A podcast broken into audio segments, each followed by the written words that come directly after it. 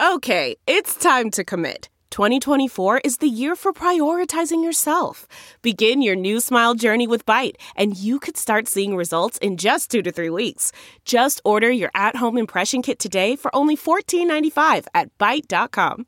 Byte Clear aligners are doctor directed and delivered to your door. Treatment costs thousands less than braces. Plus, they offer financing options, accept eligible insurance, and you can pay with your HSA FSA.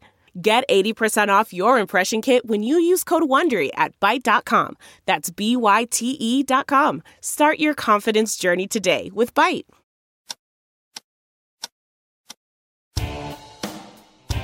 Catch and Shoot 2.0 is a presentation of Pure Hoops Media. Catch and Shoot 2.0 goes well with both red and white and is perfect with the workout of your choice.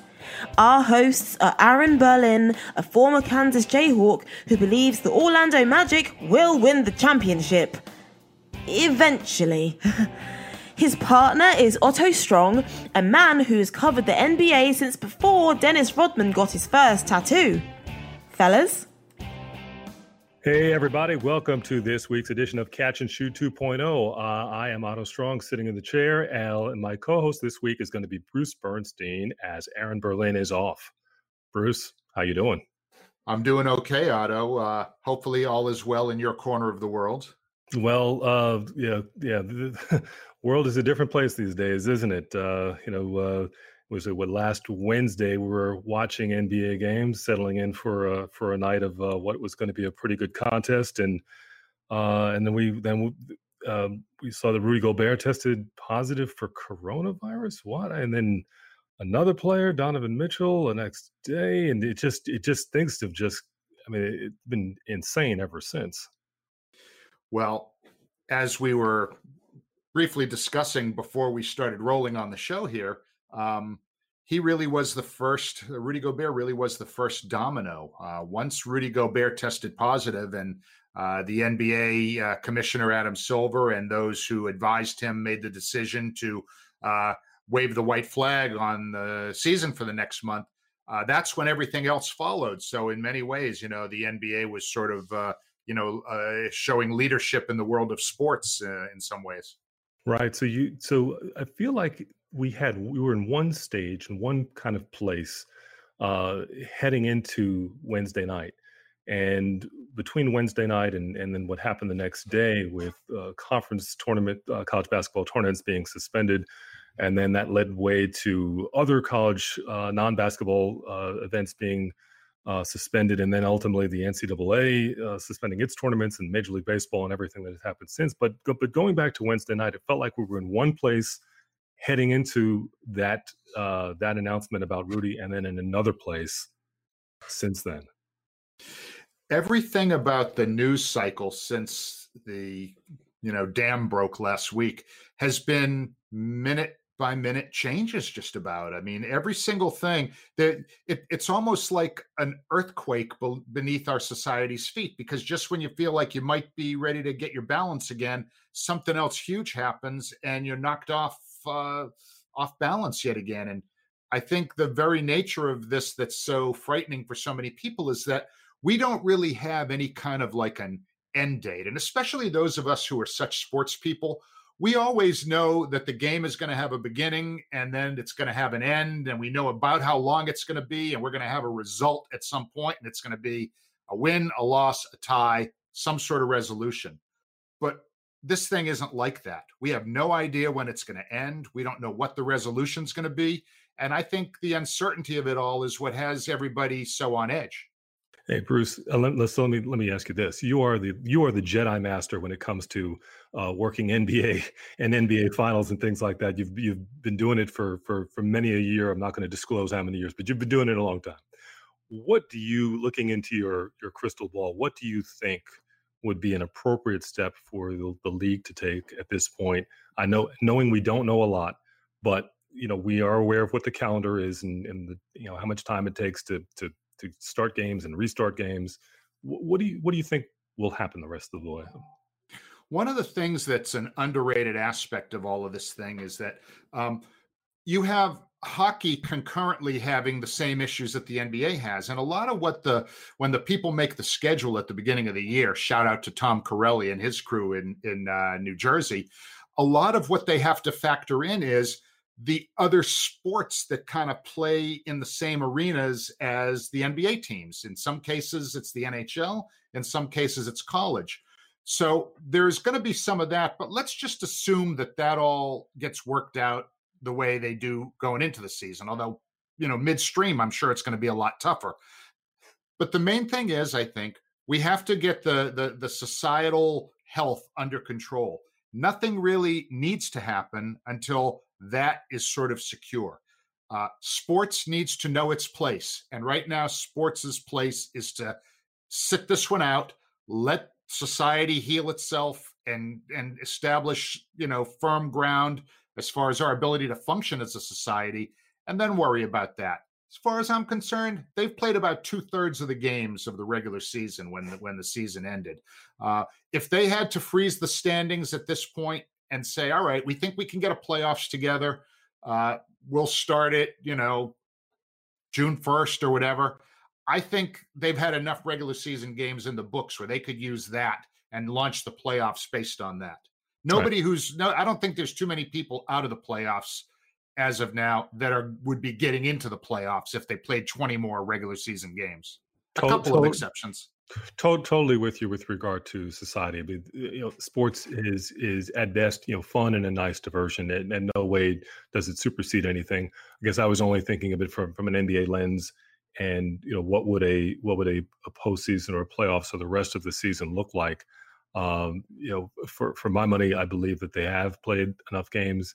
Uh, you, it'd be odd to have, uh, you know, again, realizing it's secondary to to the primary and getting society back on track. But assuming that will take care of itself at some point, just talking about the NBA as a as an element uh, within that, um, it'd be it'd be hard to see um, having two months off and then going straight to playoffs you know, there'll be some kind of a ramp up time, and and that also assumes you know they they work out their scheduling um, an arena arena you know situation. But um, but it's it's it's going to be a, a, a bumpy ride for for the next uh, couple of weeks or months. But um, since we're talking playoffs, and since since we had mentioned playoffs, kind of a slight segue here to. Uh, a big story in the in the world of sports. Uh, that being Tom Brady basically saying that he's not going to be back with the Patriots. And um, you, before we got on the air, Bruce, you had some you had a, a, parallel that you saw with regard to the Patriots and another franchise. I'll let you expand on that. Well, I've thought for a long time. In fact, when I was at ESPN, I made this suggestion numerous times to different shows that I thought it would be really interesting to compare the San Antonio Spurs organization to the New England Patriots organization. There are many, many similarities in in in how those organizations have functioned during their 20 or 15 to 20 years of dominance uh, over, you know, since the, the turn of the century, pretty much. Um, and with Tom Brady now moving on, we're now going to get a chance to see how Bill Belichick handles life after Brady and compare it to how Gregg Popovich handled life after Duncan. Um, the two franchises have a lot of similarities, and and uh, as we've seen with Pop, I mean, Pop didn't become less of a coach because Tim Duncan retired, but his team certainly has less of a record, thus showing that you know it doesn't matter how great a coach you are if you don't have talent, you're not going to probably win championships. Mm-hmm. So, so are we saying here somehow that uh, uh, I'm trying to think? So, Tony Parker is Julian Edelman. Is that is that, is that what we're saying here? Well, well, look. I mean, Ju- here's the thing. Pop had Manu Ginobili, future Hall of Famer, and Tony Parker, future Hall of Famer, to kind of sort of ease the transition into whatever was coming next it, but in basketball, that's so much easier, right? Because the number of key guys on your team is like one fourth the number of key guys on a football team, right? So, whereas Julian Edelman, and I think I also mentioned Devin McCourty, and then there's other guys like Matthew Slater, the special teams whiz, who's in the Pro Bowl every year of his career. Um, yeah, I mean, it's it's not going to be you know, analogous. I'm thinking more in terms of I had certain tent posts for each of the franchises that I thought you could have. There, there were comparable things. So I'll, I'll tick through them really quickly. Stability of ownership. Peter Holt, Robert Kraft, both have owned the teams forever. Cranky, media hating coach, Gregg Popovich, Bill Belichick, still there. Unselfish, beloved by his teammates, superstar, Tim Duncan, Tom Brady. Um, and then uh, a number of championships six in 19 years, five in 16 years, roughly the same fraction, if you were. It's a little bit different. And then it's funny, I used to work with Bruce Bowen, and Bruce used to say, you know, Pop would always talk about KYP, KYP. What's KYP? Know your personnel. I said, oh, well, we know that Bill Belichick also had an acronym, DYJ, do your job. So these were the things that I thought were sort of like, oh, you know, some similarities along uh, the, the foundation of what their success has been built on. So we'll see what's next for uh, uh, Bill Belichick. Patty Mills ain't walking through that door, Belichick. From the leadership of Gregg Popovich and Bill Belichick to current examples of leadership around the NBA, not only from franchises, but from individual players, we've seen some guys that have done some very admirable things, haven't we, Otto? Yeah, in the last couple of days, uh, you know, Kevin Love being the first here, uh, donating $100,000 uh, to assist with uh, uh, folks who are going to lose income as a result of the, the, the work stoppage for for coronavirus. Steph Curry, another one comes to mind. Mark Cuban, Dan Gilbert, and then there's Zion Williamson. I mean, you got a 19 year old kid, you know, just you know just got into to New Orleans, uh, not his city, uh, really. You know, yet hasn't really taken ownership of the city in terms of you know hadn't even had probably enough time to move into a place or find a place. And here he is saying that he's going to um, uh, cover uh, the employees' salaries uh, through whatever period of time that they're going to need coverage. I mean, it's a tremendous act by uh, by uh, by by great great uh, young talent. At times of crisis, leadership at any level is needed. I mean, of course, we would all look to political leaders first at a time like this, but in our own situations, in our own families, neighborhoods, towns, whatever, we're all capable of showing leadership in our own way. I'm not patting myself on the back here because I'm sure I'm not the only person who's done this, but we have a couple who lives across the street from us that are in their 70s. And yesterday I went out to the grocery store. So I reached out to her and I asked her, Is there anything I can pick up for you at the store? And she was so grateful. She's there. Bruce, we have the best neighbors. She's there. And she mentioned one of our other neighbors by name and said, uh, Tom had asked me about that. Thank you so much for thinking of us. And I think what we're seeing with Zion Williamson here is a really beautiful example of somebody who's just got a good moral compass, a good conscience, who's exerting leadership in a very, very big way on a very big stage. And he's 19 years old and there's so many people that could learn so much from this young guy, Otto. I mean, he is, as I said on Mike Wise's show, the one we did a few days ago, I am now his fan for life. uh, me, me, too. Now, there's another guy who also donated a uh, or pledged a certain sum of money. I believe it was five hundred thousand, uh, and that's a guy that we talked about earlier, and Rudy Gobert. And you wonder what if will history view him the same way, uh, given the fact that prior to all of this, uh, he was seen um, touching the mics, touching the touching the table shortly after as he got up to, to from an interview. Um, and he was clowning around in the locker room and hugging guys and trying to trying to you know get in guys' face and and you you wonder, well, how so? How history? How will history view Rudy Gobert? I think as far as fitting into the you know brotherhood of the Jazz moving forward.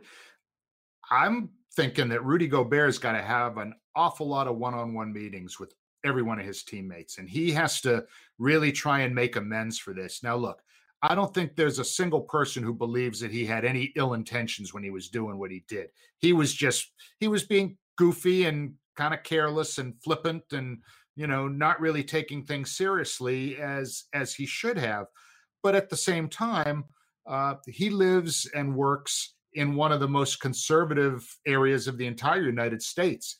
So while I think he'll probably be able to mend fences with his teammates, um, will he be able to be beloved by the fans, also known as the customers, also known as the people who essentially pay the Utah Jazz organization's bills? Uh, that's going to be a little bit of a more difficult question, I think. I mean, Otto, what do you think? Do you think they may need to trade him eventually simply because of they just have to? I mean, how do you feel about it? Well, I'll I'll say Rudy to me, if you watch the tape, seems to me to be the like like I said earlier, there were it feels like there were two uh, versions of this story, or two or two episodes, if you will. There's the prior to the NBA shutting down, and then after the NBA, you know, shutting it down, or being the, the organization that started what I believe to be started kind of us taking as a country taking it much more seriously than than we did prior to. So I don't think that people. I mean, people may grouse now. I'd like to think that once we move beyond this, uh, assuming that we will at some and in the not too distant future, people will not, um, you know, hold him personally responsible for the downfall of Western society. I mean, I don't, I don't think that's that's where where we're going. Um, but at, at the same time, uh, he, he will be he will be giving some very nice um, holiday gifts uh, this year, I would imagine, as as a way to to kind of acknowledge the fact that uh, you know that a wrong has been committed and hey he, he he's a young guy. He could learn he could learn from from things as we all as we all can and i expect that he will get that benefit. But i, I will say i think we can combine I i'm going to say this. Without a doubt rudy gobert gets our bruh of the week. I think we could agree on that. Would, would you not? Bruh. Hey listen I, I think you know when it comes to a situation like this your sort of reputation prior to this goes a long way in sort of determining how you'll be accepted or not accepted moving forward. Rudy Gobert, by all accounts, was always a classy guy, a good teammate, a nice person. Um, and so that should mitigate in his favor. Um, and I hope that it does because I never really felt anything other than sort of horror at that whole thing. Not not so much anger at him, but just like like we said, bruh, what are you doing? You know. So hopefully, uh, his his extreme generosity in the you know aftermath of this. I mean, half a million dollars donated. I mean, that's a that's a lot more than I've heard. Uh, you know, I mean, I think Steph Curry's donation might have exceeded that, but I haven't heard any other ones that were bigger than that. So hopefully, you know, he is. It's clear that he's remorseful. Hopefully, he can reconcile with his teammates and I would imagine they know him better than anybody, and they'll be the ones, you know, uh, I think that that will accept him and and hopefully, uh, you know, help us move on. I mean, do we want to mention that column that I saw last week? Somebody, uh, uh, I believe it was Stefan Bondy, who is Daily News, right? Otto, New York Daily News. Is that who Bondy's with? I'm not positive. But oh, either he did this article or he tweeted an article from somebody else about how Rudy Gobert was almost like the canary in the coal mine for this whole thing. Once Rudy's thing happened, everything else kind of followed. And who knows, he might have in, inadvertently saved a whole lot of people's lives and and prevented a whole lot of people from being becoming sick. Hey, so Bruce. So on a lighter note, um, obviously we're we're not watching NBA, but but we're all sitting in front of our TVs. We're we're we're uh, trying to trying to pass the time with some distraction of some type. What what are you watching these days to uh, you know catching up with something or binging a show? Well, besides memorizing the name of every anchor on CNN and every field reporter on CNN, uh, I don't know any of the producers' names because they don't do credits. But one of the shows that I'm catching up on, I'm not really that far behind, is Curb Your Enthusiasm. And the episode that I, my wife Nancy and I watched the other night was uh, earlier in the season. Uh, Jeff was having his surprise birthday party thrown by his wife Susie, who's like the funniest person I think ever. She's hilarious. Uh, and uh, Chris Martin from Coldplay was at the party, and uh, Larry's cardiologist, who happened to be Jeff's cardiologist, also was at the party, and he's sort of like a, you know, uh, what's the word for him? You know, he he would like to attach himself to the celebrity world a little bit. So, uh, but and we're, we're my wife and I watching. It was like, who the hell is this guy? He looks so familiar. And it turned out that he was uh, one of the lawyers from Ally McBeal, which I think hasn't been on TV for about 15 years at least, maybe more. Otto, what do you? What was your most recent TV binge? So uh, I, have been I've been working a lot with uh, with uh, with the Star Telegram um, uh, ever since uh, what went down went down last week. There have been uh, you know we're we're we're newsroom has kind of ramped up working on stories and such. So there hasn't been that much time, but but it, it, when I do have a day off coming up soon, I I would very much want to get into a show. I feel horrible saying that I've never seen it. Homeland. Oh, watched so, it for a number of years. It was it was it was terrific. Yeah, and another one that I started and and stopped would want to get back to is the Ozarks because uh, uh, Bateman is Bateman is crazy and and I love everything that he's in. So I'm looking forward to getting back getting back to that. Uh, but those those are those are my uh, those are my, my my big two. I think Ozark the new season starts later this month, or did it already start and I missed it? I'm not sure because I love that show. That show's great. Yeah, I don't even know because I'm that's what. yeah, we got we got we've been watching basketball all these years. Now we have to like reorient to the real world. Yeah, exactly, exactly. Problem. It's a problem. Okay, well, eh, that's the show for this week. Thanks to everybody for listening to this edition of Catch and Shoot 2.0. Uh, Want to thank um, my normal producer, but this week co-host Bruce Bernstein, and uh, uh, we will see uh, Aaron Berlin in uh, next week. Also, want to thank the producer, the man in the chair, because this is not CNN, and we do acknowledge our producers. so that would be Scott Turkin, of course, and and uh, goes without saying, props to editor Ben Wolfen. And we'd like to remind all of you that even though there are no games going on for the foreseeable future, Pure Hoops Media uh, is like a cockroach after nuclear war. We're still crawling and we're still doing our thing. So check out all of our shows. You got the Mike Wise show every Monday. You have Full Court Press with Fanta and Adams, and they have Marcus Howard of Marquette this week, which is great. Um, as you mentioned, Catch and Shoot 2.0. Aaron will be back next week. Uh, Monica McNutt with Buckets, Boards, and Blocks will drop a new show each Thursday, and BJ Armstrong and Eric Newman with the Pure Hoops podcast. They'll drop a new show each Friday. Please rate all of our shows, review, and uh, give us a rating, but most of all, enjoy. See you next week, folks. Catch and Shoot 2.0 is a presentation of Pure Hoops Media.